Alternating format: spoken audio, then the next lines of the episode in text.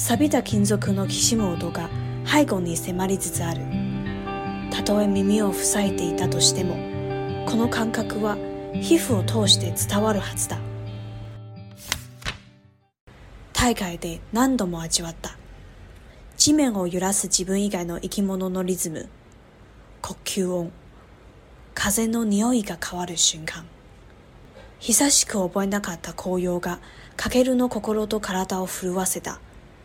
だが、ここは永遠の楕円を描く競技場のトラックではない。かけるは不意に身を翻し、抜け道に入るために小学校のある角を曲がった。走りに加速がついていく。捕まるものか。絶対に振り切ってみせる。この辺りの道は入り組んでいて、指導なのか口頭なのかわからないぐらいにどれも狭い。その分、あちこちに発生する行き止まりの余地がある。追い詰められないよう、かけるは巧みに進路を選んだ。闇に塗りつぶされた小学校の窓の下を駆け抜ける。この春から通う予定の次第のキャンバスを横目に見ながら疾走する。少し大きな通りに行き当たった。右折して環状はち号線方面に向かおうかと一瞬迷ってから、そのまま直進して住宅街を行くことに決めた。信号に足止めされることもなく通りを渡る。静かな住宅街にかけるの足音が響く。だが、追跡者もこの辺りの地理を熟知しているらしく、どんどん気配は濃くなってくる。かけるは自分が走っているのではなく、逃げているのだ、ということに改めて気づいた。悔しさが喉までこみ上げる。俺はいつだって逃げている。なおさらに足を止めたくなくなった。ここで止まったら、逃げていることを認めてしまうような気がした。ほの白い小さな明かりがかけるの足元を照らした。小刻みに左右に触れる光の源は今やぴったりとかけるの背後につけている。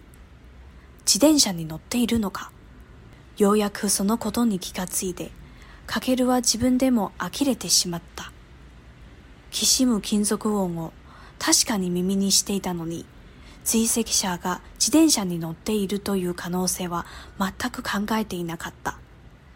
自力でこの距離を走って、かけるの速度について来られるものなど、そうそういないと経験が知っていたはずなのに、かけるはいつの間にか自分の中の曖昧で恐ろしいものに追いかけられているような気分になっていたのだ。だから必死って走っていた。急に馬鹿らしくなり、かけるはちらりと振り返った。若い男が、カゴのついたままチャリをこいでいる。暗くて表情はよく見えない。あのコンビニの店員ではないようだ。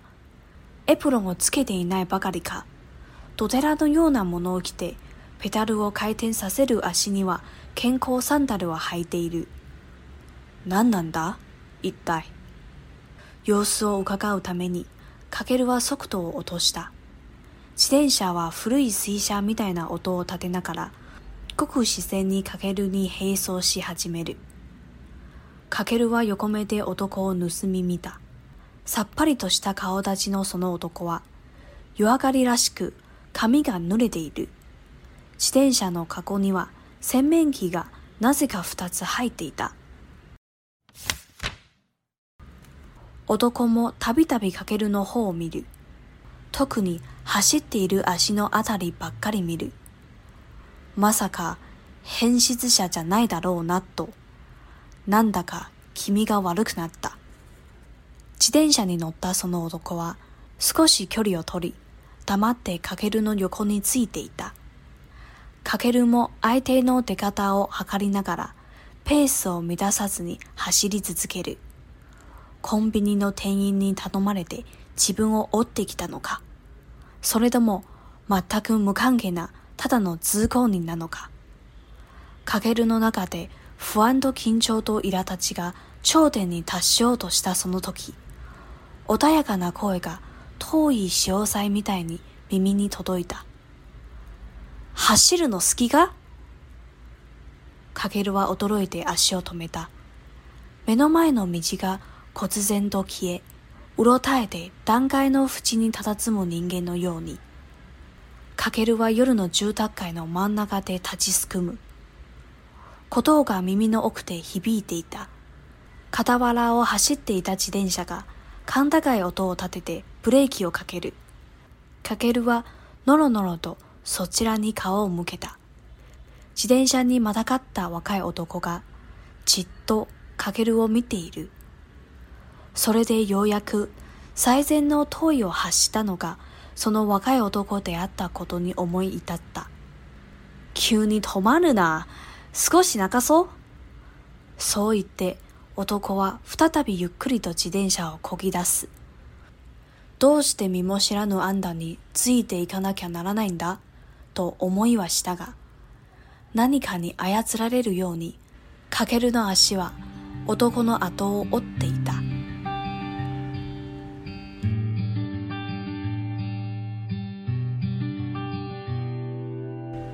地面を揺らす自分以外の生き物のリズム、呼吸音、風の匂いが変わる瞬間，这个感觉非常的熟悉。大概で何度も味わった。他在比赛的时候呢，已经体会过很多次了。所以从这边我们可以知道，卡 K 路他可能是一个跑步的选手。だが、ここは永遠の楕円を描く競技場のトラックではない。トラック的话呢是 track， 这边应该可以翻成类似跑道的意思。这里毕竟不是田径场，不会一直绕圈圈。那カケル他为了甩掉他身后的那个人，小学校のある角を曲がった，他就在某个国小前的一个路口呢转弯了。捕まるものか，这个ものか是不可能，我绝对不会怎么样，我怎么可能被你抓到？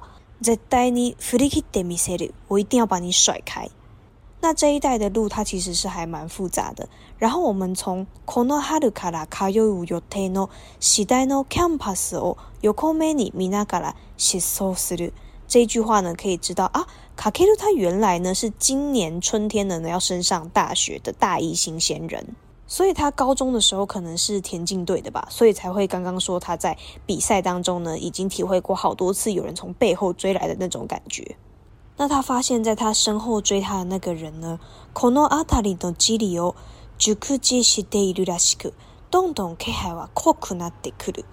感觉那个人也非常熟知这附近的整个地理环境，所以那个气息呢离他越来越近。然后卡ケル一直跑一直跑的时候呢，才突然发现自転車に乗ってるのか，那个人该不会是骑脚踏车吧？然后他自己也觉得非常的呆れてしまった。很傻眼，怎么会到现在才意识到这件事情呢？他明明一直有听到 kishimu kinzoku on， 一直有听到那个叽叽嘎嘎的金属的声音啊！而且从他过去的一个经验里面，他也知道要凭自己的力量跑这么远的一个距离，而且还能够追上他的人，基本上是不太存在的。カケルはちらりと振り返った。カケル呢，他就悄悄地撇过头去。若い男がカゴのついたママチャリをこいている。有一个年轻的男子呢，正骑着一台ママチャリ。ママチャリ的话就是熟女车，妈妈骑的脚踏车这样。ママチャリ。カゴのついたママチャリ。前面有一个那个篮子，一个卡ゴ。あのコンビニの店員ではないようだ。这个ようだ呢是观察后自己做的一个判断，所以呢看起来呢应该不是那个便利商店的店员，因为他没有穿着 apron， 他没有穿着那个围裙，然后他穿着一件 dotera， 穿着一件棉袄这样子，然后脚上呢还穿着 sandal， 穿着拖鞋。然后卡ケル在想说，なんなんだ一代，这到底是怎么一回事啊？于是呢，他就放慢了脚步。那那个男子呢，他的脚踏车呢，也骑骑骑骑到他的旁边，然后跟着他一起在跑。那个男子时不时的呢，就看一下卡ケル，特に走っている足のあたりばかり見る，尤其呢会盯着他跑步的那双脚附近看。卡ケル这时候在心里面就觉得说，哎呀，该不会是黑西之下吧？该不会遇到了变态吧？然后再来，故事就接回了前一个章节。Kiyosei 他问卡ケル说：“走るの好きか？你喜欢跑步吗？”卡ケルは驚いて足を止めた。目の前の道が忽然と消え、うろたえて断崖の縁に佇む人間のように。卡ケル呢，因为吓一大跳，就他就突然停了下来。然后他眼前刚刚在跑的那个道路，好像瞬间呢就突然消失了。うろたえて写上汉字的话是狼狈。当该の附近に，呃，悬崖边，悬崖的边边，塔塔之母是驻足伫立的感觉，它像是一个呢突然间呢，呃，非常惊慌失措，然后站在悬崖边的一个人。かけるは夜の住宅街の真ん中で立ちすくむ。塔吉斯库姆这个字在上一个章节也有出现，呆然不动，因为惊吓或恐惧，突然间就站着不动。片原を走っていた自転車が甲高い音を立ててブレーキをかける。片原的话是旁边的意思。刚刚在他旁边骑的那台脚踏车呢，突然发出了非常尖锐的声音，ブレーキをかける，然后就踩刹车了。那那个年轻的男子呢，看到卡克鲁突然停下来，他就跟他说 急に止まるな， 你不要突然停下来嘛，少し長そう，再跑一下嘛。那卡克鲁在心里面想说，你谁呀、啊、我为什么要跟你这个完全呃素未谋面不认识的人跟着你跑呢？但是呢，他的脚呢还是不听使唤，あやつられるように，像是被什么操控住一样呢，男の後を追っていた，就跟着那个男子跑了过去。上一个章节是 Kiyose Ayatsura Reru Yoni， Kiyose 像是被什么操控一样，然后去追 Kakeru。 这个章节换 Kakeru 呢 Ayatsura Reru Yoni， 像是被什么东西操控一样，然后就不自觉的呢跟着这个 Kiyose 呢又继续跑下去。那我们这一集的故事就到这边，记得到 I G 确认补充字卡，也复习一下上一集的字卡。那我们就下集见咯，またね。